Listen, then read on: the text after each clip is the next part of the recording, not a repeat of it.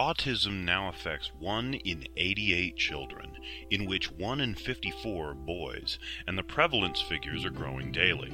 Autism is the fastest growing serious developmental condition in the United States that costs a family sixty thousand dollars a year on average, while the cause receives less than five percent of the research funding of many less prevalent childhood diseases. As to date, there is no medical detection or cure for autism. Help us at the J Z O Modcast Network change that, as April is National Autism Awareness Month. We ask all of you to join us this month in honoring the boys and girls who live with this condition each and every day of their lives, in donating to a charity centered around researching and possibly finding a cure. Any amount is welcomed because chances are you personally know someone directly affected with autism. Let's come together and make a change.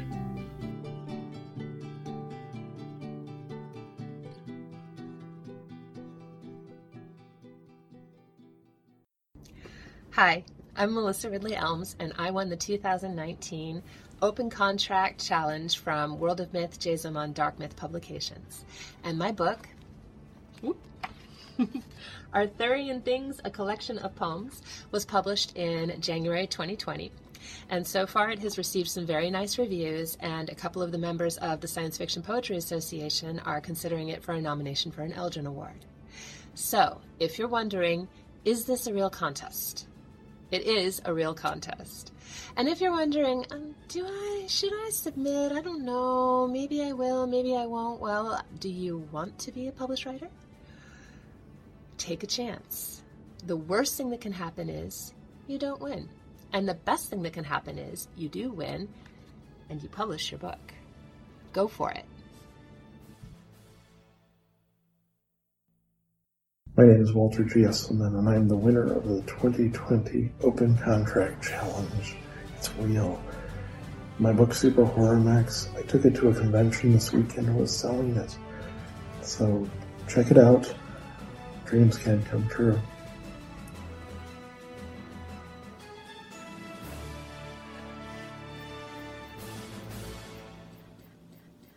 Hi, my name is Peggy Gerber, and I'm the twenty twenty-one Open Contract Challenge Grand Prize winner.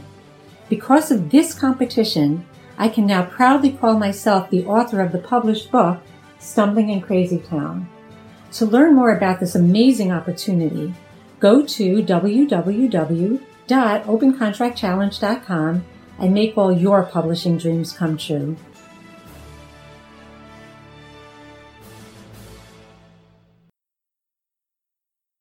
And now, enjoy this free J Z O Modcast show.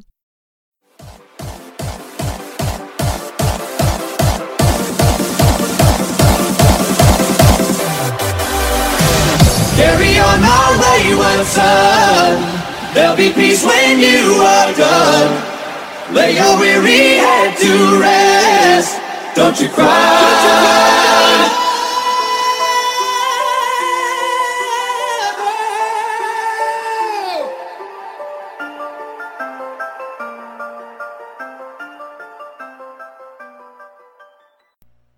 Hey everybody, and welcome to Lupa's Bits. I am your host, Lupa, and this is episode eighty-seven.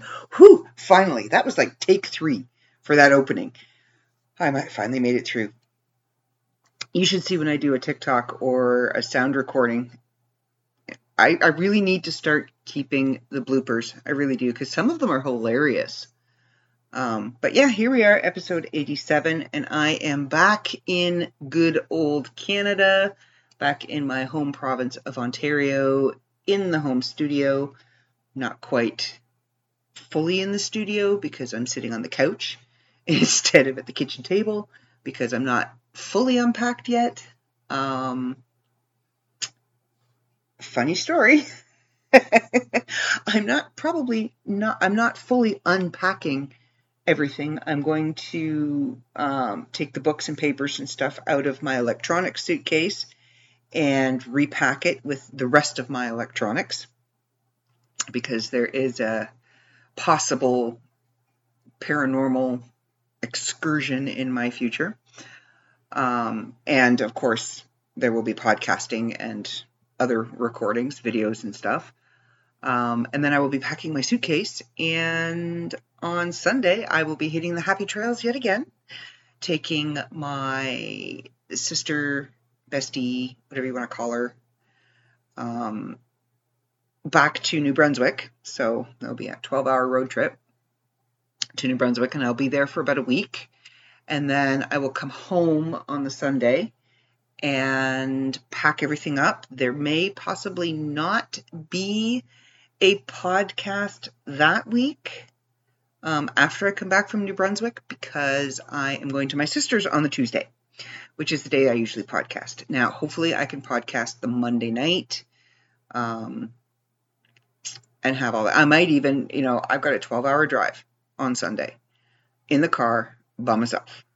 I might just hit record on my phone and record in the car as I'm beetling my way through Quebec, because there are no English radio stations through the entirety of the province of Quebec. So it's not like I can listen to the radio. I might just do the podcast in the car while I'm driving. Why not? It'll be fun. So anyway, so yeah, I'm coming home on the... I'm going to New Brunswick on the twenty-fourth. I'm coming back on the first of May. I'm going to Grimsby on the third of May, and I will be there probably for two weeks. I'll be there until at least, at the mo- well, at the most, the thirteenth or the twelfth, because my sister is listing her house, and they're having an open house on the thirteenth, fourteenth, and fifteenth, so I can't be there. Obviously, they can't have, you know, this viewing of the house and have a cot set up in the basement and somebody's suitcase sitting there and, you know, all that air mattress in the music room. But, uh, yeah, and then I will come home for about a month. Um, and then I might be going back to New Brunswick for a weekend and then hopping across the border there in Maine and heading to California in June. So, yeah. I've had my apartment for over a year, and it barely feels like I've lived here, which is absolutely awesome, because every time I come home, it's brand new. It's like, I'm not bored of my apartment yet because I haven't been in it long enough. So, yeah, I have a busy summer. And then my daughter, of course, is moving, and she asks me, you know, what are you doing on Sunday? Can you help me move? Nope. I will be not even in the province. Um, at some point in time on Sunday, I will be heading to New Brunswick. So, yeah, I've got a, got a busy schedule coming up. So, there may or may not be a week where you may or may not get a podcast. It all depends. Um, housekeeping this week. There's not a whole lot of housekeeping. Um... The new sale for Myth Mart. My brain just shut off. I'm staring at my potholders and I couldn't think. Um, the new sale for Myth Mart will start on Wednesday. By the time you hear this, it'll be Friday. So the sale will have already been going for two days. This week, it is going to be a t-shirt. So... keep your eye out for which t-shirt, what kind of t-shirt. I haven't quite decided that yet. You know, it could be a Lupa's Bits t-shirt. Could be a World of Myth magazine t-shirt. You know what? It's going to be a World of Myth magazine t-shirt for everybody, because the magazine comes out this weekend.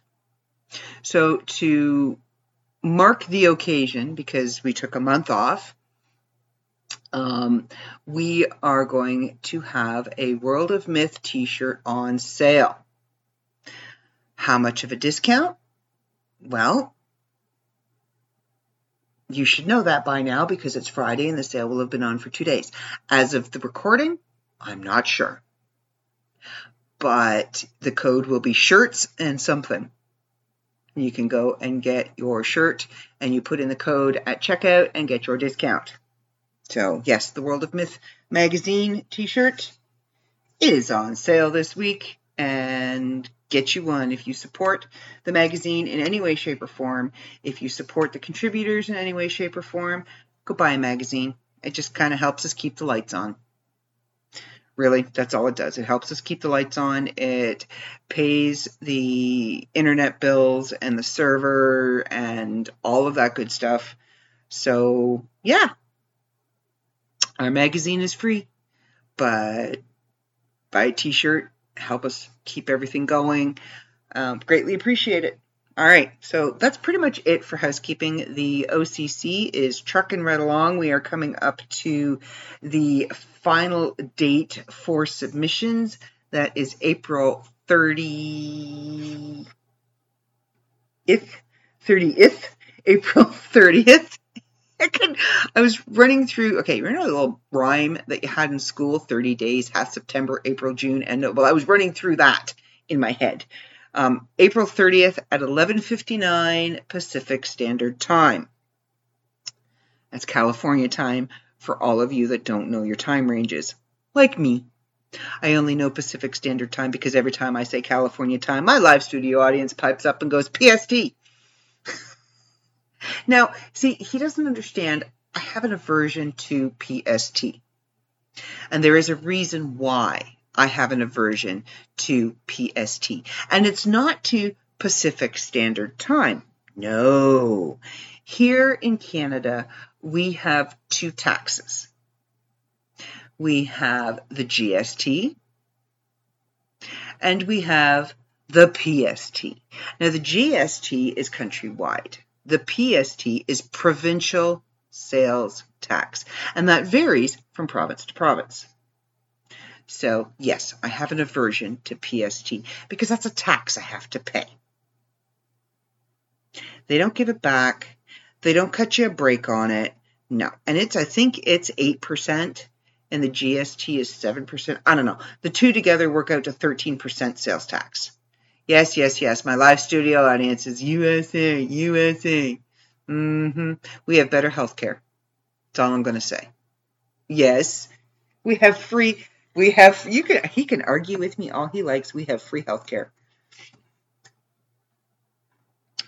Well, he says we don't. We pay for it in other ways. Yes, we have higher taxes, but I would rather pay thirteen percent sales tax than have to pay forty thousand dollars for an M R I. Insurance, yeah. Well, you know, I don't have to pay insurance either. Anyway. We're not going to get into that discussion. That's for another podcast when you can actually hear him. He's not going to have a debate where it's only one-sided. Uh, so, yeah, I am back home, which means, I'm sure you are all well aware, that I spent three days in the car with my mother. Now, I am going to preface what I'm about to tell you with the fact that I do love my mother. I do. I do love my mother. I don't always like her. Most days I don't like her. She can be a bit much. Um, but I do love my mother. She's not as horrible as some mothers.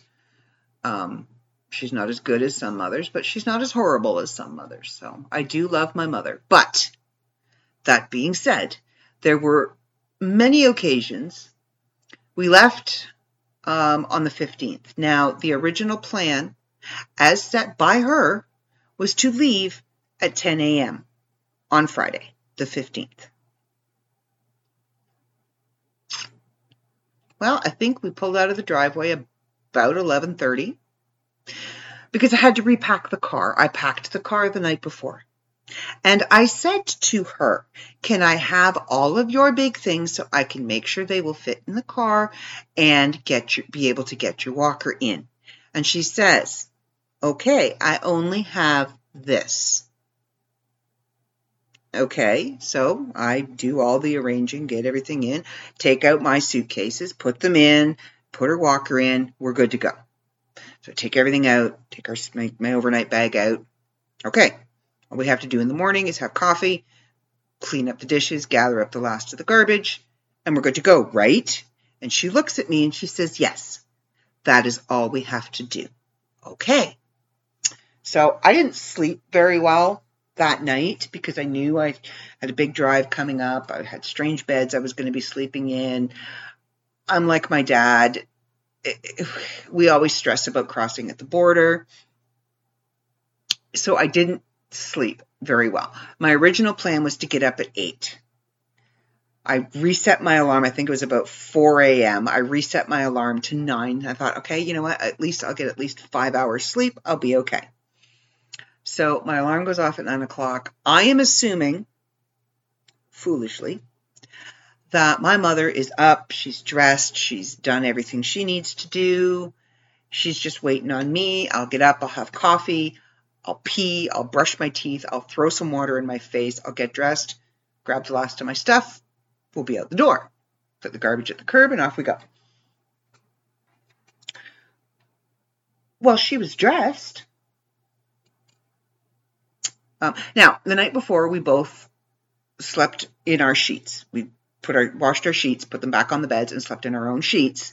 And then we just had to take the sheets off and, you know, away we go. So when I got out of the bed at nine o'clock, as I was getting out of the bed, I was pulling the sheets off the bed with me because it was way too hot to sleep with the comforter. So I had washed it and folded it and put it on the chair and just slept under my sheets. So as I'm getting out of the bed, I'm kind of pulling my sheets and balling them up and getting them ready to go.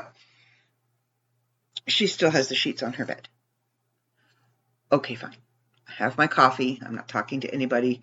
I'm going to have my coffee, and I'm not going to eat my mother for breakfast. I get my coffee into me, and I'm like, okay, I'm going to finish loading the car. Gather, give me all your garbage. We can get going. She's like, okay. I've got my list. What? I've got my list. You mean you've got your list? What list? The list of all the things that we have to do before we can go. Did we not do that yesterday, Mom? Well, you have to move the T V back. I know. Already on it. What do you have to do, Mom? Well, there's just a couple of things on the list. It won't take very long. Okay, fine. Give me your suitcase so I can go. Okay. What do you have? Well, I just have my suitcase. And I have this big bag of, of laundry. And I have this other bag. And I have my pillow. And what? Wait, hold on. And I have four pairs of shoes. Where was all this stuff yesterday when I was packing the car? Well, I needed it. Um, but where was it when I was packing the car? And I asked for it to make sure it would all fit. Well, I needed it. It wouldn't. It, did, it I didn't have. It couldn't be in the car because I needed it overnight. Mom, I explained to you I was going to be bringing it back into the house. I needed to put it in the car to make sure it fit.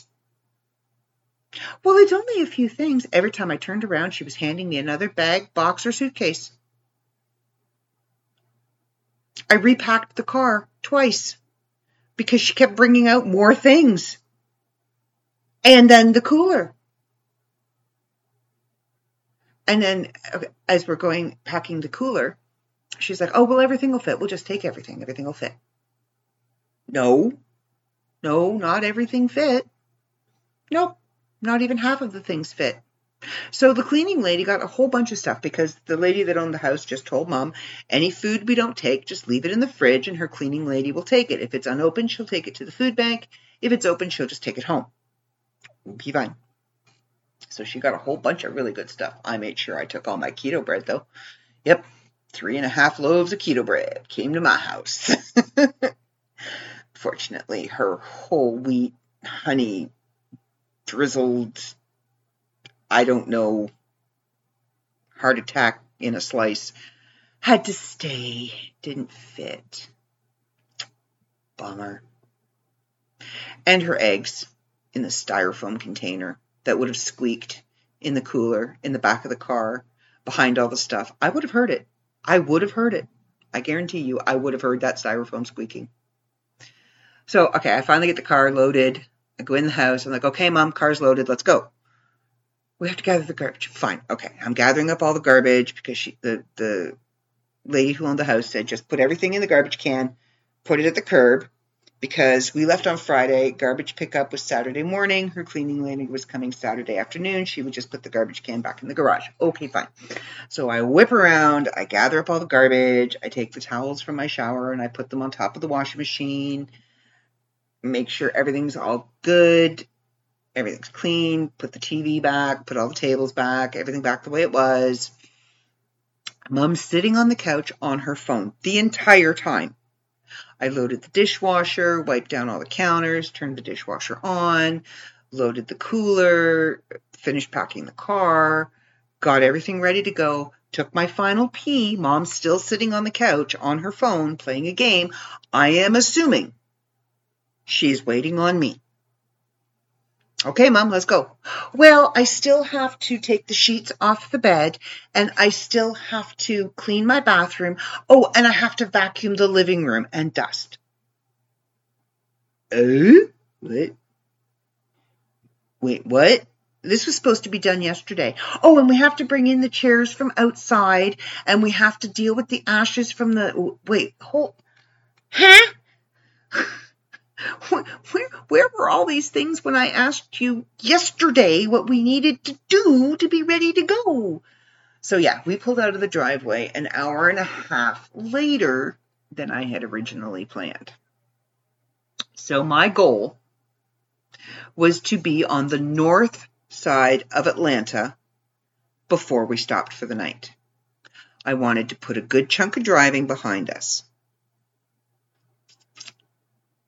About two, three hours into the drive, Mom starts fidgeting around in her seat. Mom, what's wrong with you? I just can't get comfortable. I don't know what to tell you, Ma. We got three days of driving. Turn your seat on. Warm your butt. I don't know. I, do you need a pillow? No, I'll be fine. Okay, so... we carry on in silence because she can't listen to the radio. It's just noise. What? You raised musical children and you won't let us drive with music? Good thing I have a really good imagination and I have a very large Rolodex of music in my head. I just grabbed the mythical dial, spun it, and one minute I'm singing Louis Armstrong, It's a Wonderful World. And the next minute we are rocking out to Hungry Like the Wolf by Duran Duran. My radio station is erratic, is as erratic as I am. So I'm humming along to myself in my head, and she's fidgeting around and flipping around and turning this way and turning that way. And good grief, what is wrong with you? I can't get comfortable. I'm very uncomfortable. We have only been on the road for four hours. How do you think the rest of this day is going to play out if you can't get comfortable now? Well, we may ha- just have to stop sooner than expected. Oh, no, we will not. No, there will be none of that. Well, we only need to drive for maybe four or five hours. We won't even be out of Florida in four hours. No. No, I want to at least be in another state before I stop for the night. So we stop for dinner. And we get out and we stretch. And I kind of, without saying it out loud, I kind of put a ban on lunch. Um, when we would stop for gas, I would get her a snack from the cooler. Or, you know, open her bag of Cheez-Its and put it in her lap and get her a bottle of water. We're not stopping for takeout. No, because that's another hour lost of driving. Eat your Cheez-Its and be quiet. Now, we did have a funny moment um, because I drink very, very little when I'm driving long distances because then I don't have to pee every half hour. So I only drink when I'm parched. You know, like my lips are dry and the skin is peeling back and, you know, it, it sounds like I've swallowed sandpaper and... you know, it feels like I've eaten peanut butter and everything's sticking to the roof of my mouth. Then I'll have a sip just to wet the inside of my mouth. So she opens the bag of Cheez-Its. And I'm kind of, I, I'll admit, I'm a little peckish myself. So we're eating the Cheez-Its and I start to giggle. And she looks over at me and she's like, are you okay over there? And I'm trying to talk. And all that's coming out is cheesy fluff. Why? Because my mouth is so dry When I put the cheesies into my mouth, it sucked up any moisture that there may have been hiding between my teeth and just formed into this solid mass of, I don't know, it covered all of my teeth, got stuck in between my teeth, put a fine coating on my tongue. I couldn't talk. I couldn't swallow. Every time I tried to say something, and cheesy would out of my mouth. So it made me laugh. Well, the more I laughed, the more cheesy came out. Now, you need to understand, I'm wearing white. I have my white Tarpon Springs shirt on and white pants. And I look really good, but it's white. There's a reason why I don't own a lot of white clothing. Because when I go out in white clothing, if there's dirt somewhere, it goes, oh, look, dumbass is wearing white. Let's get her. And all of a sudden, there'll be a stain. So I'm talking and I'm spewing orange cheesy all over myself. And I'm trying not to move so that it doesn't rub into the white and make the white orange. And my mom is not being any help at all because now she's laughing. She's like, what is wrong with you? And I'm trying to pull my water bottle. And my water bottle, the water bottles are too big to fit in the cup holders in her Kia. So my water bottle, because she had to have the water bottle holder right beside her in the armrest. Okay, it's twelve thirty. My light just turned out. It scared the hell out of me. So my water bottle is jammed into the cup holder in the driver's door.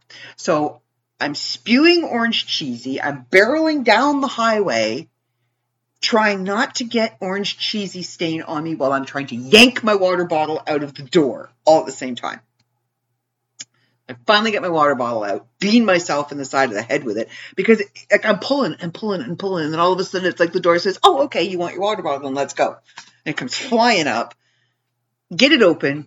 Get it into my mouth, and I'm, you know how when you're rinsing with mouth mouthwash, it makes that, like, sloshy water sound, that whoosh?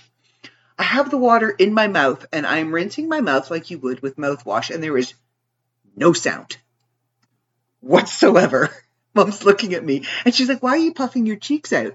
Well, of course, I do that. Oh, no. Now there's orange juice everywhere. So I swallow, I get my finger in there and I start digging around and loosening up all the cheesy and I take another drink, swish it around. This time we have a slight sound. And she's like, why are you puffing your cheeks out? So I finally get enough of the cheesy rinsed out of my teeth and out of my mouth. And I'm like, I'm not puffing my cheeks out, Ma. I'm rinsing swishing it through my mouth, but my mouth is so dry and the cheesy is so embedded in there because it just sucked all the moisture out of my mouth that it wasn't making any swishy sounds. So it was just swishing around in there, but it wasn't making any noise. Well, she just roared. And then I look over and I see her and she's like picking the cheesy out of her teeth too. Uh-huh. So, but the thing is, okay, the funny part about the entire story is as I'm doing as like my mouth is turning into the Sahara with cheesy, I'm thinking I really should take a drink as I'm reaching into the bag and getting more cheesies and putting them into my mouth going, I really should drink something. And I would chew up the cheesy and go, okay, I need to get a drink. And my hand would go right back into the cheesy bag and get another cheesy. No, no, no. I need to get a drink and eat the cheesy. And I would go again. I need a drink and reach for another cheesy. So I was just making matters worse. So anyway, I, ooh, sorry, live studio audience just sent me something and it absolutely looks fantastic. I love that. Absolutely love it. You'll all get to see it soon. So I'm not telling you what it is, but I do. I love it. Well, well done. Well done. Good job. Mm-hmm. So anyway. I have outlawed lunch because I'm not stopping. I will stop for gas. You want something to eat? There's a convenience store. Hobble your broken butt into the store. She will give up eating if it means that she doesn't have to get out of the car. Because if I won't go and get it for her, she won't go. Period. So We stop for dinner, and of course we have to stop at the Cracker Barrel. Fine, whatever. I like Cracker Barrel. It's no good for my diet, and my waistline is not happy, but whatever. It is what it is. So she's like, well, I think we'll just, we'll drive for another half hour or an hour, and we'll find a hotel. I'm like, no, we won't. We will drive until we were on the north side of Atlanta. Well, you know, you're getting tired, and you really shouldn't drive when you're tired. You don't want to over... Ma, I am fifty years old. I am a grown woman. I'm not twelve. I don't need you to tell me when I'm tired. I don't need you to tell me when you think I have driven long enough. I have driven for more than half my life. I have been driving since I was eighteen. I have had one accident, and that's because the tie rod in the front of my car broke.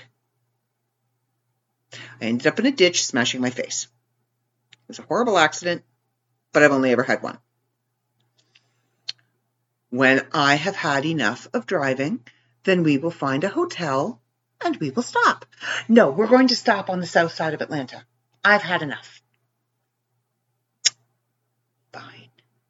So I put out into the universe, quite vocally when we got back into the car, that yes, we will stop on the south side of Atlanta, but I was stopping under great duress. And not by choice. So finding a hotel is not an easy job. It's not like we can just pull off on the highway, find the nearest hotel, has to be a minimum of four stars because my mom's a little picky, and stop for the night. No, we have to make sure that they are pet friendly. Now, I did learn a little trick on the very last night in the very last hotel that I wish I had have known at the very first night at the very first hotel, but I'll know it for next year. We'll get to that part in a minute. So we have to, we go from hotel to hotel to hotel. Now, I remember the trip very well from two years ago. Be it on the way there or on the way home, I remember the trip. Mom admits that most of the trip home is a little fuzzy because they were all sick. But I remember. Holiday Express is not pet friendly. It took us stopping at three different Holiday Expresses before Mom finally admitted, I was right, they are not pet friendly. So we stop at about four different hotels in the south side of Atlanta. No rooms. No rooms. No rooms. So I finally at the fourth hotel say, how come there are no rooms? I get it. It's Easter weekend. I also get it's Friday. But why are there no rooms anywhere?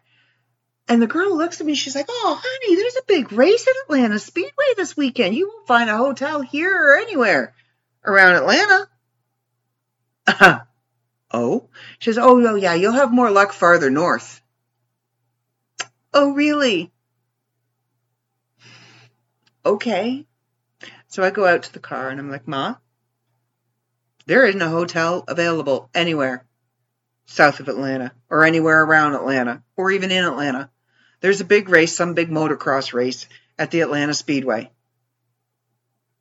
on the weekend. Well, let's just go to the next exit and we'll try again. Okay. So we go to the next exit. They have a double bed available. Not a room with two double beds. No, no, no, no. One double bed. I come back out, I get in the car, and Mom's like, do they not have any rooms? No, Mom, they do. They have one room with one bed, and I am not sleeping in the same bed with you. You will end up dead. Or I will end up on the floor. And if I end up sleeping on the floor, there will be no more driving. So I got my wish.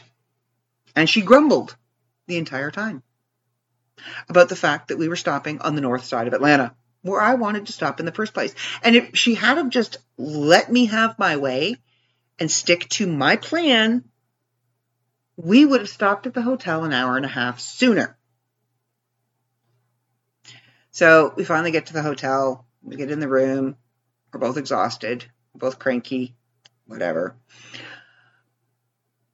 But it's Friday, which means it is the third day, final day of my week three workout. Just so happens that the hotel we stopped at had a gym, had a workout room, and a pool. Pool was closed for maintenance, but whatever. The workout room was right across the hall. So, oh, I have to plug my phone in. So, I uh, get my workout clothes out of my bag, and I get myself all dressed, and I am doing this, again, under great protest, because I'm not thrilled about the fact that I now have to go and do a thirty-minute workout on a treadmill after driving for, I think it was like ten hours by that point. But I did it. I'm very proud of myself. I did it. I went in there and I toughed it out and did, you know, what I had to do. So I figured breakfast, free breakfast is served. Why is this not charging? Is served between six and ten every morning.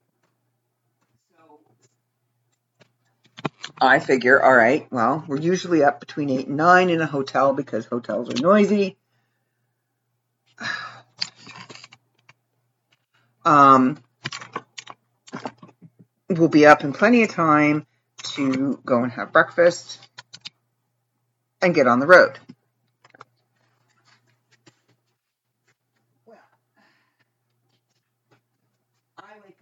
It's about nine o'clock. Like, all right. I get up, get myself up, get dressed, pack my bag, and Mom's still lying in bed. Do what? Why are you still in bed? Oh, for heaven's sakes. And she's like, oh, I'll get up in a minute. I'm like,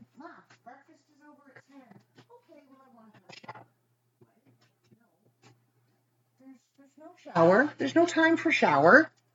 So she gets up. She gets her shower. She gets ready. Now it's about nine thirty. And I'm like, I need coffee.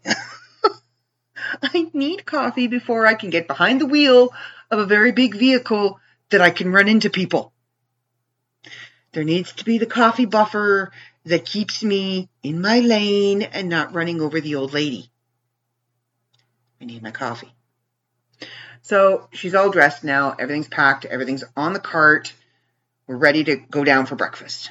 And she's like, oh, I need to fill out my arrive can. I haven't filled out my arrive can. It's okay, Ma. Bring your phone. We'll put in our date and our time and where we're crossing at breakfast. No, I need to put in my passport and my vaccination papers. What? We had this discussion Two weeks ago. I told you it's very easy to do. You looked at me and went, oh, I'll figure it out. I can do it myself. I went away. I made sure all my information was in and good and ready to go, and you didn't say another word about it. You mean to tell me you didn't do it? So, we then had to put her passport in. We had to put her vaccination papers in. And now it's quarter to ten. When a hotel says they serve breakfast between six and ten, they mean between six and ten. At ten o'clock, they close those doors. Breakfast is usually in a separate area, and they either gather up all the dishes and they're gone by ten o'clock, or they close the doors. That's it. No more breakfast. So we finally get downstairs, and there's ten minutes left before no food. So I, first thing, I get coffee. And I go in, and I get a couple of sausages, spoonful of potato, and a glass of orange juice. Come back out, sit down. So Mum comes out, and all she has is toast. Ma, where's your breakfast? Well, I'm going to have my toast, and then I'm probably going to go back, and I'm going to get some eggs. And Ma, they're closing those doors in six minutes. If you want anything other than toast, you best get it now. Well, no, they're, they don't, they're not going to, Ma. So I go and I get her some eggs and I get her some oatmeal. And I think I got her a banana. I come out, and no sooner do I come out than it's like a bell goes off somewhere. It's ten o'clock on the button. Boom, doors are shut. No more food. And Mom looks, and she's like, oh. And I said, yeah, they closed the doors at ten o'clock. That's it. Breakfast is over. six till ten. We're done. So we get back on the road, and by this point in time, I'm done. I want the trip to be over. I just want to be home. Well, in all reality, I just want to be out of the car, away from her. So my goal was to drive from the south or the north side of Atlanta, Georgia, to Detroit, Michigan. Because when I asked her, which bridge are we crossing when we put in our travel information, which bridge are we crossing at? Her response to me was, I don't care, you pick. Ma, are you sure? Which bridge do you want to cross at? Do you want to cross in Detroit? Do you want to cross in New York? Where do you want to cross? And she says to me, I don't care, you pick. Okay, so I pick Niagara Falls. I pick the Peace Bridge in New York. We'll cross the bridge there. Put all that information in. I said, okay, so in Detroit, we have to switch highways to get over to Highway Interstate ninety to take us to New York to cross in Niagara. Okay, fine, whatever. So as we're driving down the highway, oh, and then she's arguing with me about how we're not going to make it to Detroit. We're not going to. We're, we're going to stop long before Detroit. Not if my foot's on the gas pedal, we're not.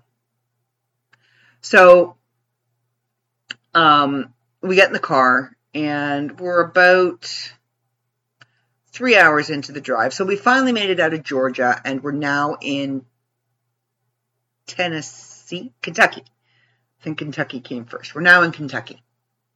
And she pulls out the old-fashioned road map, and she's looking at the map. She's looking at where Detroit is. And she's like, she's holding the map up, and she's like, I don't see Highway ninety. And I'm like, Ma, I'm looking at the road. I can't look at a book. You yell at me if I look at a text message on my phone or on my watch, or I send a video to Dave, and you want me to look at a map in a book with little itty bitty lines and tiny, teeny, tiny writing? What?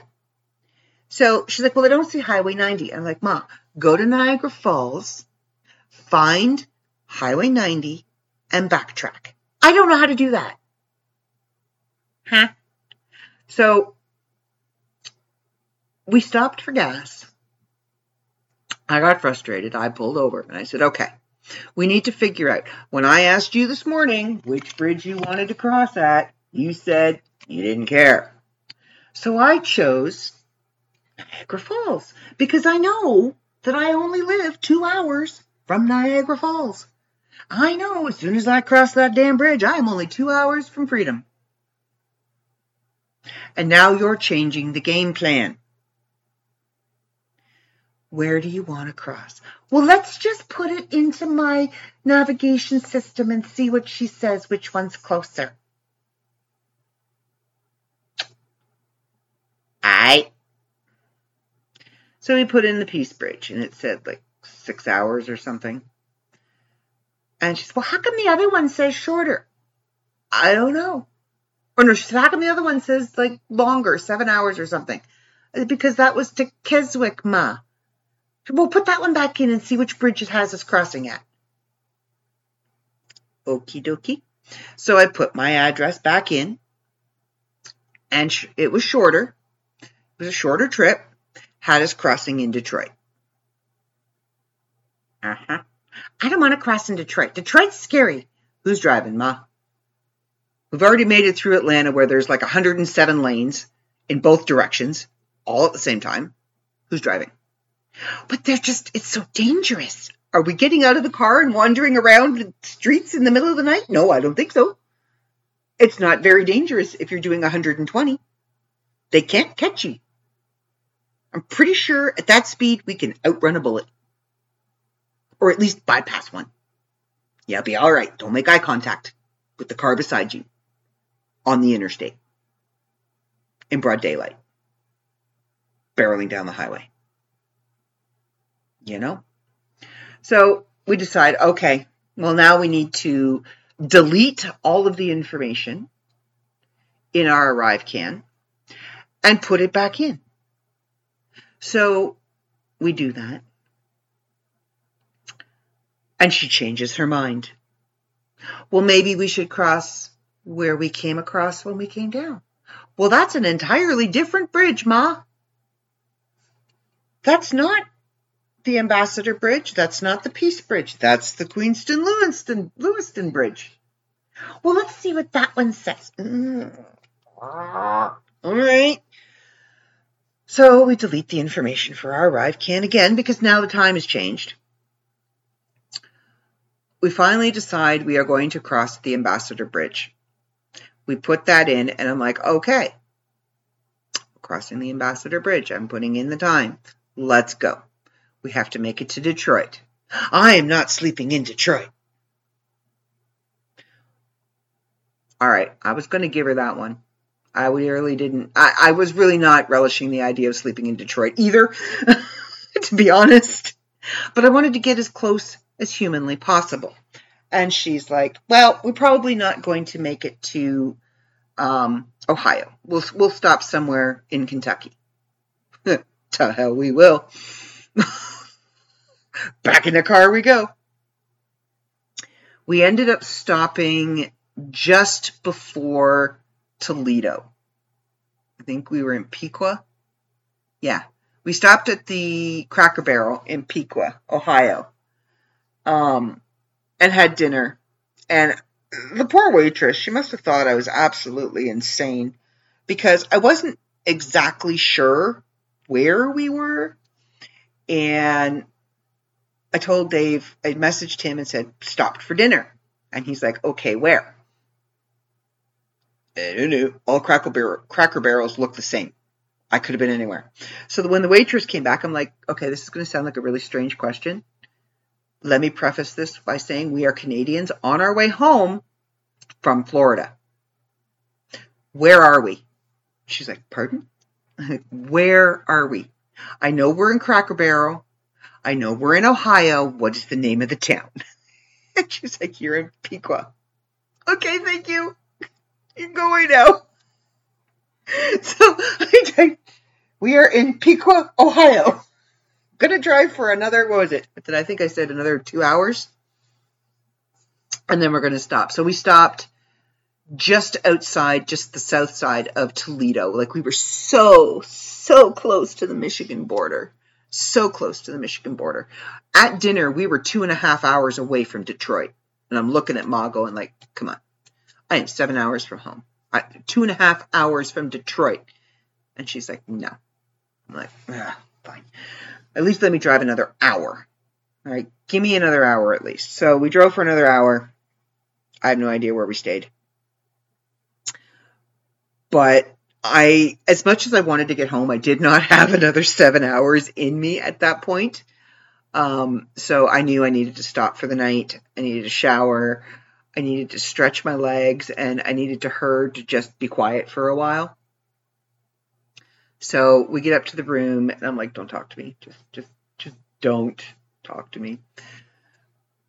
And I stretch out, and I can't sleep. I can't, I have a hard time sleeping. When I'm in a strange bed, it takes me a good two or three nights to get used to the feel of the bed before I sleep decently. So I'm now on the second night, third night of crappy sleep and little sleep. Uh, have my shower, talk to Dave, say goodnight to him, and I'm just, I'm tossing and turning and tossing and turning, and I sleep with a fan on. I like it fairly cool when I sleep. My mom, on the other hand, needs it to be one hundred seventy-five degrees. Now, I keep telling her that's because she's a lizard and she's cold-blooded, but I, I, I, I sleep beside the heater in the hotel room, fan, whatever, so that I can at least have the air blowing on me. But all I hear from the other bed is, there's a cold draft blowing on me. I feel this cold draft. I'm like, you know what, lady? Just bundle up under your blanket. You do that when you sleep anyway. All that pokes out is your nose, and your dog sleeps on top of that. So just go to sleep and be quiet. I'm the one that needs the rest. You can nap in the car. I'm the one that needs to be alert, or, you know, we're going to be under a transport like Christmas Vacation. Just saying. And I'm pretty sure her car is a little taller than the station wagon. So we get up the next morning, and I'm I have a goal. We will be home today. It's it's happening. So we had to change the time in our arrive can because I told, like, the night before we got it all set up, and I'm like, okay, we're crossing the border at noon. Well, no, maybe you should make it. No, no, no, no, no. Oh, no. We will be out of this hotel at ten a.m. with or without food. I don't care. I am good with just coffee. So if you want breakfast, you need to get up when I get up and get your butt moving. We'll take the dog out for her pee when we load the car. Instead of, you know, me taking her out to pee, then coming back, and then going down for, no, we'll do that when we go, when we, because she doesn't, hasn't eaten or drank anything the entire trip. We'll take her out to pee as I'm loading the car, and then we'll go. Let's go have breakfast. So my goal was to cross the border at twelve o'clock. We were at the border at eleven forty-seven. And then we sat in line for half an hour. So we actually got to Border Patrol. And I mean, the, we're sitting in, in the line, and um, we're, there's three, there was three lanes open when we got there. And as we're sitting there watching this really long line move slower than a snail's pace, at least the line we were in was slower than a snail's pace. The other two lines beside us were flying by. They opened up two more lanes, so now there's five lanes, and we're still moving as slow as molasses. And I'm thinking, oh, great. So we have got the one guy that decides he's new, and he has to go by the book and do absolutely everything, and he's checking absolutely everything, and he's looking at COVID papers, and he's looking at Arrive Can, and he's checking this, and he's checking that, and he's looking in your vehicle, and, uh, you know, it's the one guy. And, of course, we're in that lane. And I'm watching cars going flying by in the other two lanes, and they're just, you know, up to the to the wicket, the dude nods at them, and off they go. So we get about three cars from the Border Patrol, and it's a vehicle from Michigan that's at the thing, and like cell phone after cell phone after cell phone is coming out of this car. I don't know how many people. It's, it must have been a clown car. It must have been five hundred people in this car. And he's checking, I guess he's checking all their Arrive Cans and, and everything, because it doesn't matter where you're from. If you're coming into Canada, you have to fill out the Arrive Can app. That's the way it is. So I'm thinking, oh, great. Okay, so we have our Arrive Cans up and ready to go. We've got all our paperwork. We've got all of our shot paperwork. Like, I feel like a dog. Um, we've got the dog's shot paperwork. That's why I felt like a dog. And we finally get up there, and he's a very friendly Frenchman. And we're chit-chatting, and he asks for our passport, passport. So I hand him our passports. And he's like, can you roll the back window down? So I roll the window down behind me, and he looks, and he's like, whoa, that looks like a Tetris of suitcases. Well, yes, that's because it is. Please tell me you do not want to search the vehicle, because there is no way I am going to get it back in the way it is. Not going to happen. Like, I'm sorry, if I open the back door, it's just going to all explode out. And as we're sitting at the Border Patrol, I remember. I have a box that I got for my birthday. And there was something in that box that I got for my birthday that was not had in Florida. And I'm like, oh no. Oh crap. Now, good thing is, le- neat thing is, is it's legal in Michigan and all across Canada. But you have to declare it at the border. And I'm like having the big debate in my head. Do I declare it? Do I tell him that I only have one? Because if I tell him I have one, he's going to think I have more. And because I can't show him the one, he's going to think I've stashed more, and they're going to want to search the vehicle. What do I do? What do I do? So as I'm having this debate in my head, I'm trying to carry on a very jovial, very benign, very friendly conversation with the very young French Border Patrol dude who has my passport. And the, the, the fate of my traveling life in his hands. So he's looking at the two passports. You related? Yes, she's my mother. We look we look very much alike. No, no, I'm not saying that. Don't put words in my mouth. I'm not, that, that's not what I said. Do not put words in my mouth. No, no, that's okay. But we do. And my mom tries to bend down. Like, she's old and she's broken. She can't bend down. Just take my word for it. And then she's got the dog's vaccination papers. And he's looking. He says, "Is that a vaccine record? Do you have a dog in there?" I said, "Yes, we do have a dog in there." So I hand him the vaccination papers. And he's looking. I said, "She's in her crate right here beside me." Goes, "You have a dog in there?" And then he looks, "Oh, she's only four pounds. She's a very small dog. It's a very small crate. She's here." She's being very quiet, too, which is unusual because when we crossed over to come into the States, she barked the entire time. The guy couldn't get rid of us fast enough. Now she's being quiet. So he says, "So you go down to Florida every year?" And I said, "Well, we started to, and then COVID hit. Now we're starting to again. She's almost seventy. I drive her down. She gives me a free trip to Florida. I spend three months, no snow. I drive her back." He's like, "Oh, sounds like a good plan." I thought so. So he hands us back our passports and he says, "Okay, carry on." I'm like, "What?" "Carry on. You don't want to see my arrive can? You don't want to see my COVID papers? You haven't even asked about my shots? I mean, I can just go. I'm free to go." Out of there. Gone. It's not that easy. It's like, you, okay, you get through there, which is fine, and then all of a sudden there's this huge building in front of you. Where's the road? How do you get out? Customs, the big building, is right in front of you, and there are no lanes. So everybody coming out of the crossing is trying to go in the same direction at the same time. Horns are honking. People are yelling. It sounds like downtown New York. I'm waiting for somebody to shoot a gun or flip somebody off. So we finally get going, we get on the highway, and we are in Windsor. And I'm like, I now have to pee. Now that my insides have unclenched and the nerves are gone, I suddenly have to pee like I haven't peed in days. So, of course, what do I do? What does any good Canadian do when they're back in their own country? You go to the first Tim Hortons you find, because they're everywhere. In I go, I pee. I get me a coffee, I get back in the car, and I'm like, okay, I am now on my side of the border. I am so close to home, I can almost taste it. Let's go. So we get on the four oh one, and it's the four oh one to the four oh seven. four oh seven to the four oh four, and I am home. I have a goal. I am going to be home before dark. My mom had it in her head. We were going to be rolling in. Late at night, she was going to have to get a room at the Ramada because she wouldn't be driving home in the dark. Oh, no. No, no. I didn't even want her in the same town as me for the night. I wanted to get out of her car, get my stuff out of her car, and put at least an hour and a half's distance between the two of us. So we get to my house. Crystal's here. She's helping me unload and take stuff upstairs. I kissed my mommy. I said to her, I said, "Don't be surprised. I'm not going to talk to you for about the next four days.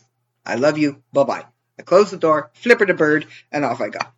Crystal's standing there going, "Oh!" I'm like, no, no, no, it's okay. She didn't see me. But she already saw when I flipped her the bird when we were in the car when we pulled in. I'm like, "We're here. Bye-bye." My mom laughed. She did the same thing to me. It's all good. Doesn't mean nothing. So I'm home now.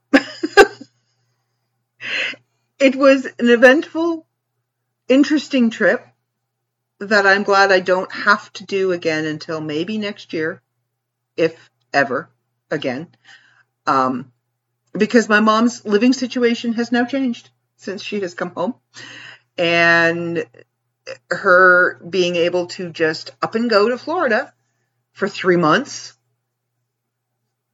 might be a problem. Doesn't hinder my traveling abilities any. Might hinder hers. So, yeah, it was quite interesting. Um, I do have to sit down now and figure out how many days left I have to still travel to the States, because we're only allowed one hundred eighty-two days, I think, six months. You can spend six months. So, but yeah, um, I love my mom, but I'll be okay if I don't see her for a while. Like, I'll be very okay. Unfortunately, I, well, not unfortunately, but I am going to have to see her the beginning of May, because she still lives with my sister. So, yeah, that is my trip home from Florida. And I have been here a couple of days now, and I'm not thrilled. I'm not impressed with the weather. When I left, it was eighty-seven degrees, eighty-eight degrees, and sunny. I was wearing shorts. When I left, I was wearing capris and a t-shirt. I'm now wearing socks and a long sleeve shirt and long pants and slippers. Inside. When I go outside, I have to wear my big puffy Michelin Man winter coat. Why? Because it's been snowing for the last two days. Now, it's not staying. It's not sticking on the ground, but the white crap is still falling from the sky, which means it's not warm.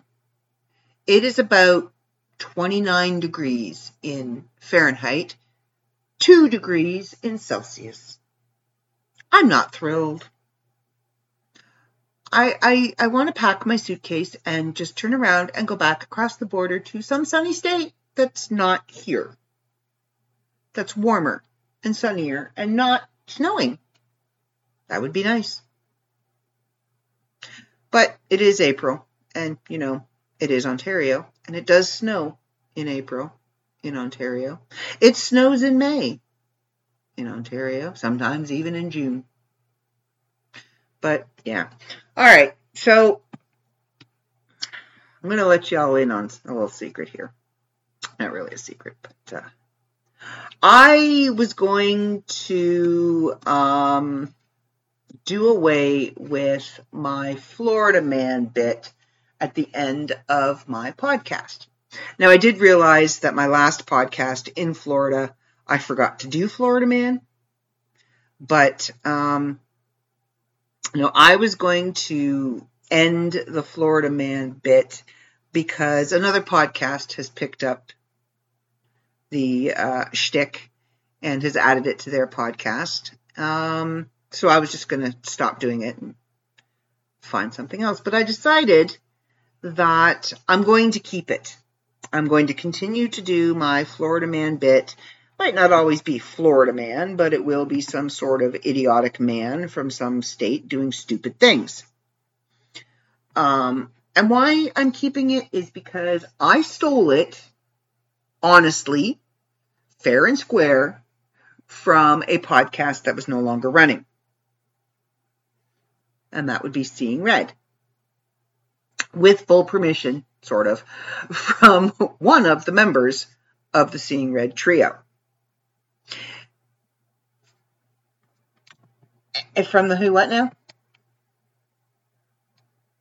Yes, I stole it fair and square with permission from the guy who holds the copyright to Seeing Red, and made the other two members of the cast aware that I had stolen the Florida Man shtick. There are, which which they both approved of. They thought it was hilarious. Um, there are going to be other things that I'm going to be liberating, as we say, from the Seeing Red podcast. But it was liberated from me. Well, no, he flat out said he stole it from me. They're still liberating. He flat out said, I stole your Florida Man shtick for my podcast. Um, so I was going to stop doing it. But I thought, mm, you know, I did it first. Well, Seeing Red did it first, but they're not doing it anymore. So I stole it first. Huh? Dave did it first, then stopped doing it. I stole it first. So I am going to keep it, because the demographic that listens to his podcast and the demographic that listens to my podcast are two different demographics. So it's not like it's not like we're competing for listeners. I have my listeners. He has his listeners. We can both do the same thing. I just did it first. Just going to put that out there. And then I'm going to be doing a bit that is going to be a Lupa's Bits exclusive, but I need to flesh it out a little more first and plan it out a little more and figure out exactly how I want to present it. So for today, we are going to delve into the ever wonderful and always random Florida Man Files. We are going to pause for a drink of water first because my throat is closing up. Okay, so first up on the docket for our Florida Man is tent-dwelling Marathon Man, Machetes Man, who unplugged his bootleg electricity. So, Monroe County, a Florida man was arrested after he slashed another man with a machete over an argument that started over an unplugged power cord. Okay, dude, you've got a machete. There is more you could be doing with the machete than beating on somebody for unplugging your bootleg power. Why don't you go and... oh, okay, so I have the Jason... happy birthday thingy in my ear now, which is sending shivers down my spine.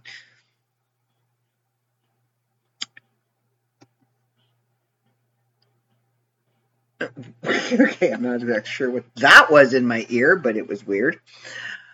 Um. Okay, so the story goes. What the heck is going on here? Okay.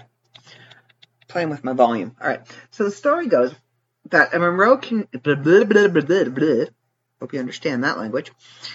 Uh, Monroe County Sheriff's Office said that on Thursday, now, I don't know what Thursday, what year, oh, this is twenty eighteen, all right. Two men got into a fight at the Middle Keys over a power cord that got unplugged. thirty-three-year-old Joshua Lee Meadows was arrested. He's a tire repairman who lives in Marathon in a tent with his girlfriend. Florida woman. According to the arrest report collected by F L keys news dot com, the fight broke out on an eighty-second Street around three p.m.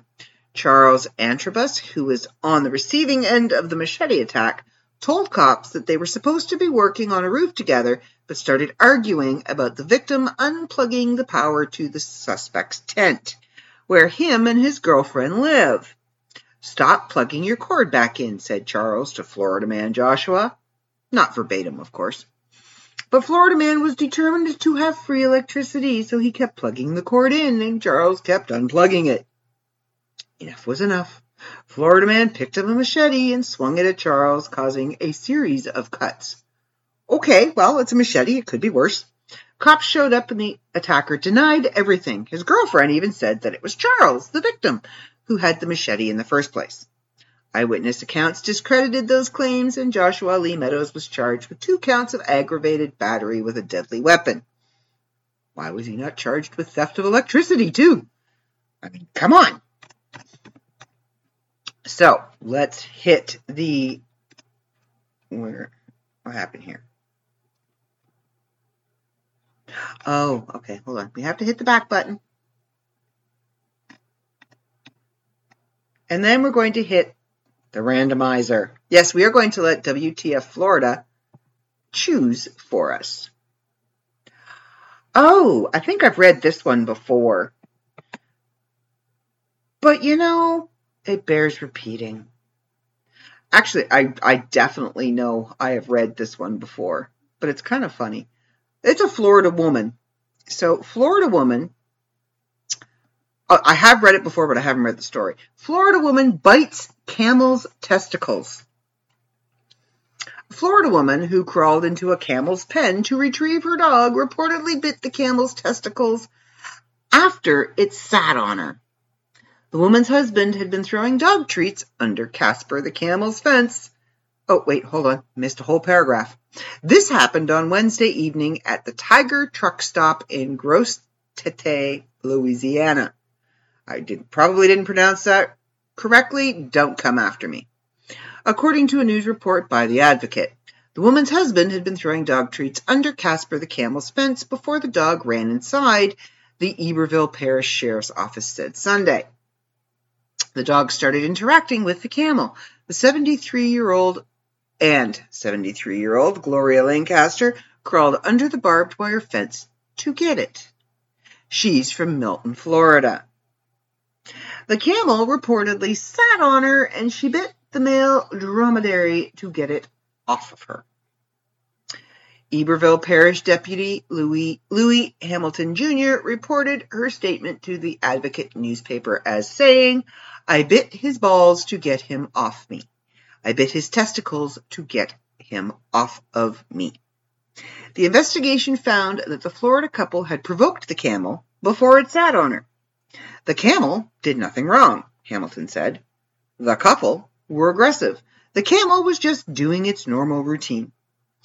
There were signs every ten feet along the fence warning visitors to stay out. The camel has never been aggressive. The camel has never gotten out, never caused any issues.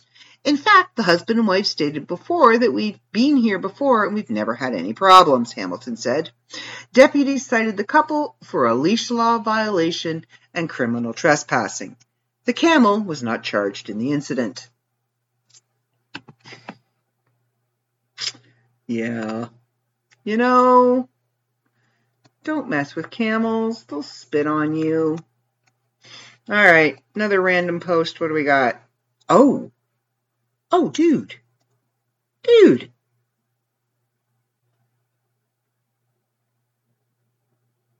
Oh, dude. Okay. All right. Florida man hid wife's body in freezer for eight years while collecting her Social Security.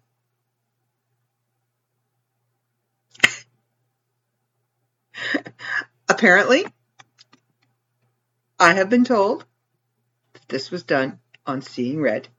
So, in honor of that podcast that I stole my Florida man bit from first, I am going to do this story. The morbid discovery was made at Sun City Center, a nudist retirement city in Hillsborough County, thirty minutes south of Tampa. Margaret Dunn died in two thousand two, and her husband, Alan Dunn, did what any responsible person would do. He stuffed her body in the freezer. He collected her Social Security benefits until his death in two thousand ten. After he died, the cat came out of the bag, or rather, the dead grandma came out of the freezer, and the whole situation was exposed. Over the eight years, he collected ninety-two thousand eighty-eight dollars. The U S Attorney's Office put out a case, a news release saying that the heirs were responsible for paying back the money taken from the government. The heirs had no idea this was going on and agreed to forfeit the condo instead of inheriting it. Would they really want anything to do with that condo after that? Like, I mean, come on. You go you go to the condo for spring break, it's like, don't use the freezer, that's grandma's. Literally. That's grandma's. They ended up paying fifteen thousand seven hundred forty-three dollars to the Social Security Administration on top of giving them the condo. In the end, there's two things you can't avoid, literally, death and taxes. Yeah, that's just not right. Like, dude, I've heard of, you know, keeping things on ice, but wow. That's just, I don't know. All right, another random.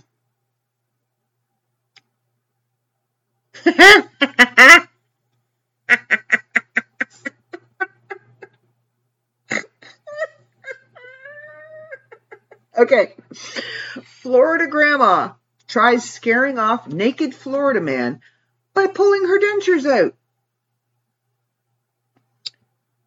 Well, we're going to find out. I was asked if it was going to work. I keep forgetting y'all can't hear him. Titusville, of course. Florida man was arrested on charges of burglary and exposing sexual organs after showing up naked on the porch of a grandma. twenty-eight-year-old Alex Rivera reportedly showed up on Penelope Peterson's screened porch around two a.m., according to W F T V. He was butt naked. Peterson told the news station about her experience. "I always look first. I opened the blinds and said, 'What the hell? That's not my cat.'" She once worked in security and law enforcement, so she wasn't scared. Plus, she lives in Florida, where stuff like this happens a lot. Peterson popped her teeth out to scare him away. It wasn't reported whether pulling out her dentures made any difference or not, but old media loves a punchy headline. We do. We can't lie. Rivera faced a judge Friday. The prosecutor said that alcohol may have been a factor. He lives in the Brevard County Jail. Oh, he's in the Brevard County Jail, Brevard County Jail, in lieu of a twenty thousand dollars bond. What I don't understand is most people don't sleep with their dentures in. What was she doing up at two a.m. with her dentures still in? I mean, come on. She said, come, come here, you young boy. Come here. Come get some of that.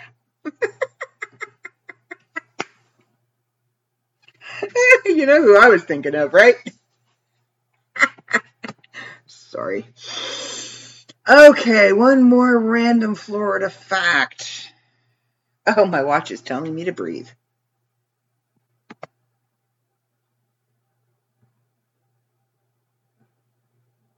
No, we're not reading that one.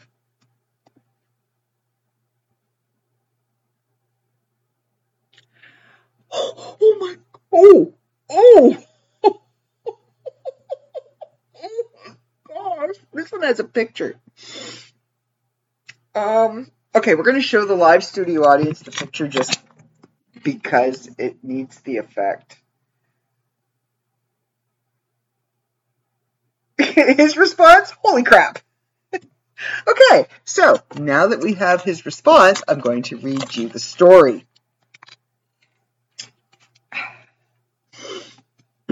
A Florida woman lights her cigarette while transporting a gas grill and blows up S U V. Two people, Dumb and Dumber, yes, two people, Dumb and Dumber.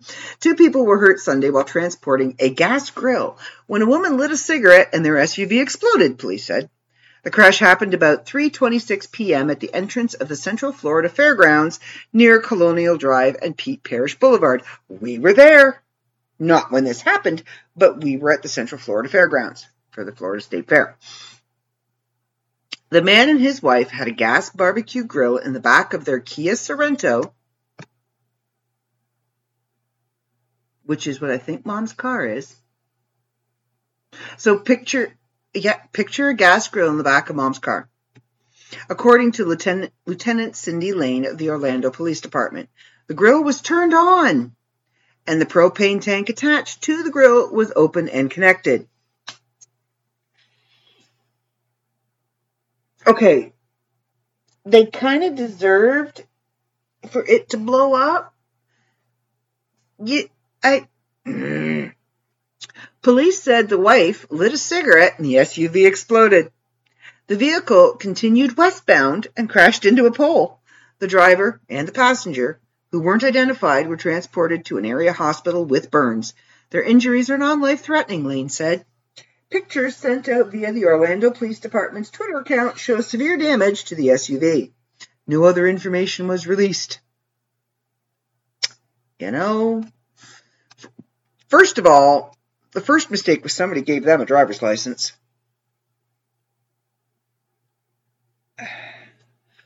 I really hope that they didn't procreate. I really do. Second of all, you don't put a gas grill in a vehicle still attached to the gas. Dumbass.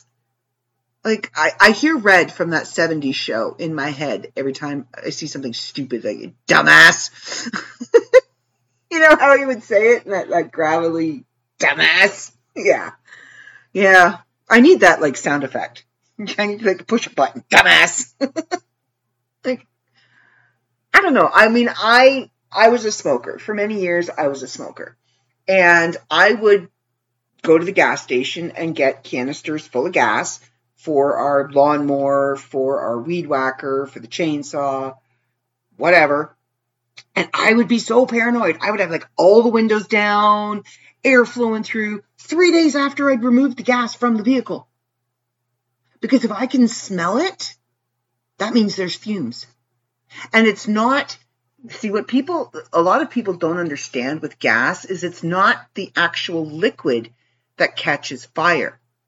It's the fumes that ignite. It's the gas that burns. So if you can smell it, chances are you can light it on fire. So, yeah, I would drive around paranoid for like three days until the smell would dissipate, and then maybe I'd light a cigarette with every window down, hanging out the window, lighting it before I get into the car, taking very little puffs so that, you know, it wouldn't light up real, real big.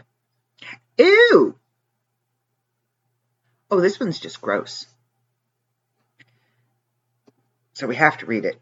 Florida man uses urine-filled water gun to shoot a woman.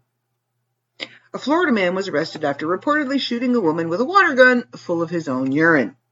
The Gulfport Police Department was reported by W E S H said that seventy-one-year-old Joel Benjamin approached a woman walking her dog on Saturday evening around nine thirty and squirted her several times. The incident took place on fifty-eighth Street South. Benjamin admitted that he did indeed shoot the woman with his piss-filled water pistol and is quoted in the arrest affidavit telling cops that he would do it again.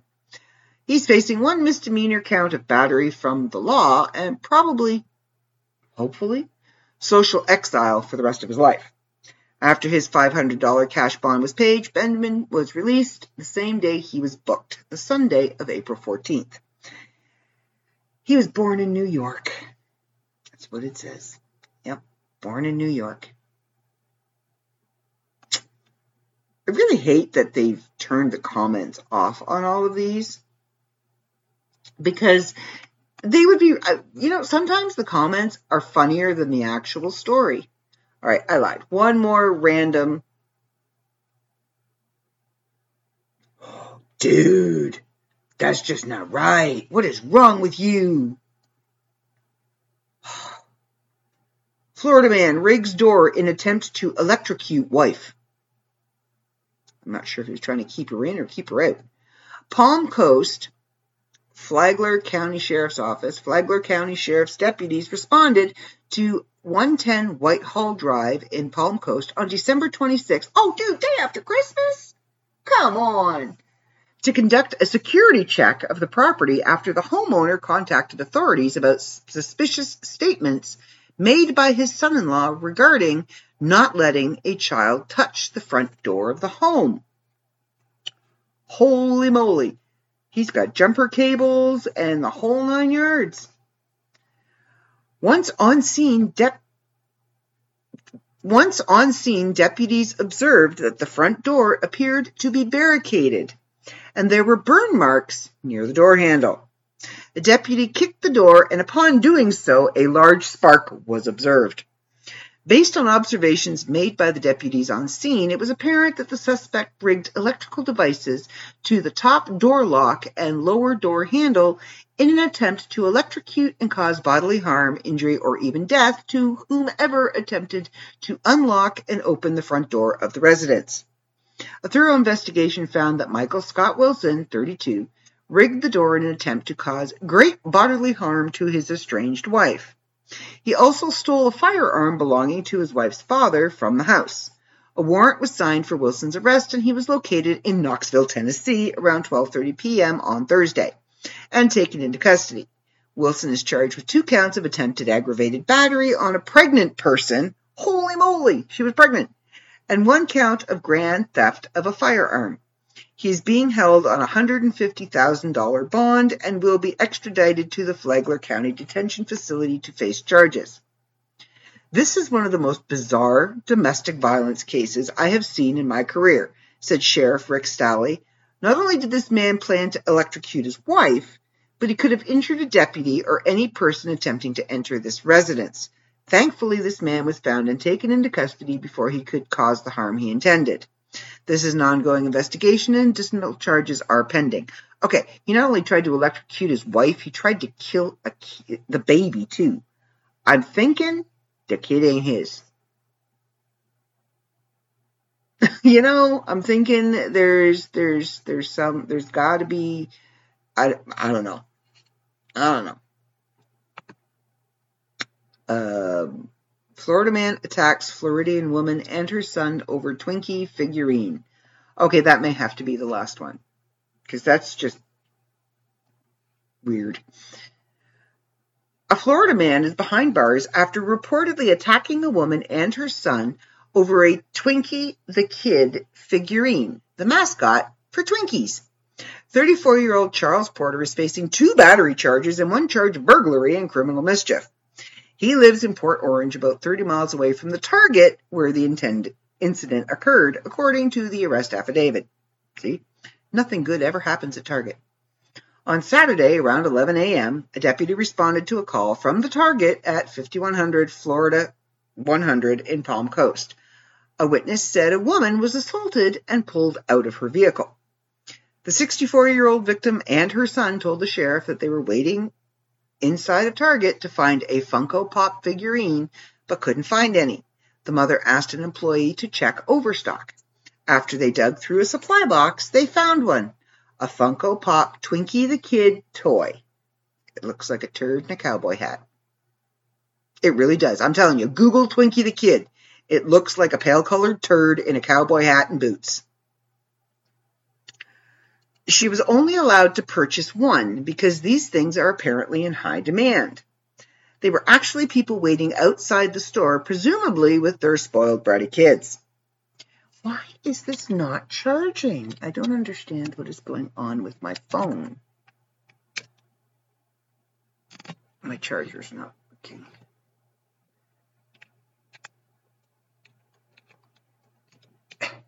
There we go. Okay. We are back in business. All right. As I was saying, she paid for the Twinkie toy and went. it's just, it just doesn't sound right. She paid for her Twinkie toy.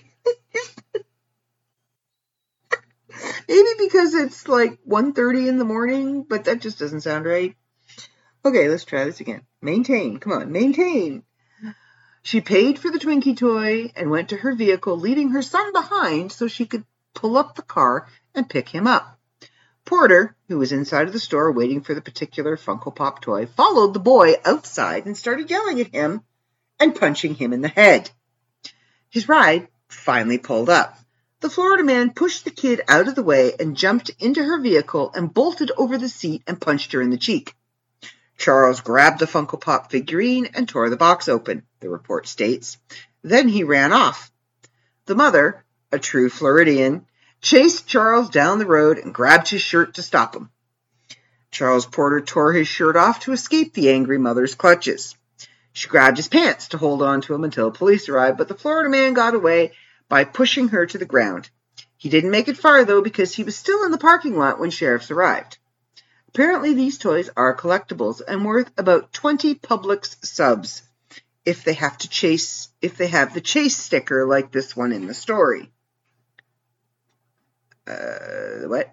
Oh, there's a little sticker on the box. Well, all right.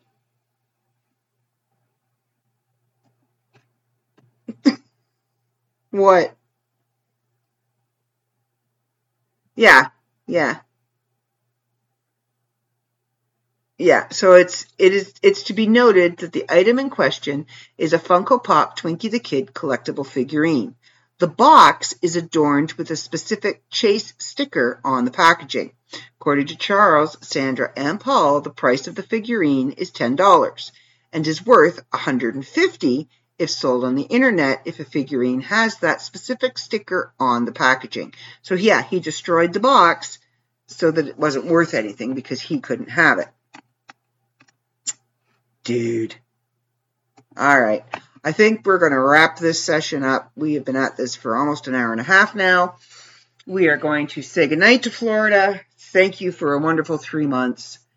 And yeah, we're going to hang on to Florida Man for a little while longer just because, you know, there's enough Florida Man weirdness to go around. Really, there is. All right, everybody, it's been a wonderful Wow, brain just shut off. End of podcast. E- test pattern. Okay, it's been a good show. I hope you enjoyed it. And I will be back next week in a whole new location. See, the joys of being a traveling person is you get podcasts from all over the place. Next week, we will be podcasting from New Brunswick. So until then, everybody, have a good week. Stay out of trouble. Stay clean. Don't lick shit. And above all, be kind. All right, everybody. See ya.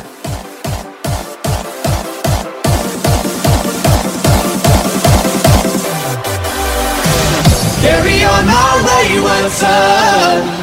There'll be peace when you are done. Lay your weary head to rest. Don't you cry.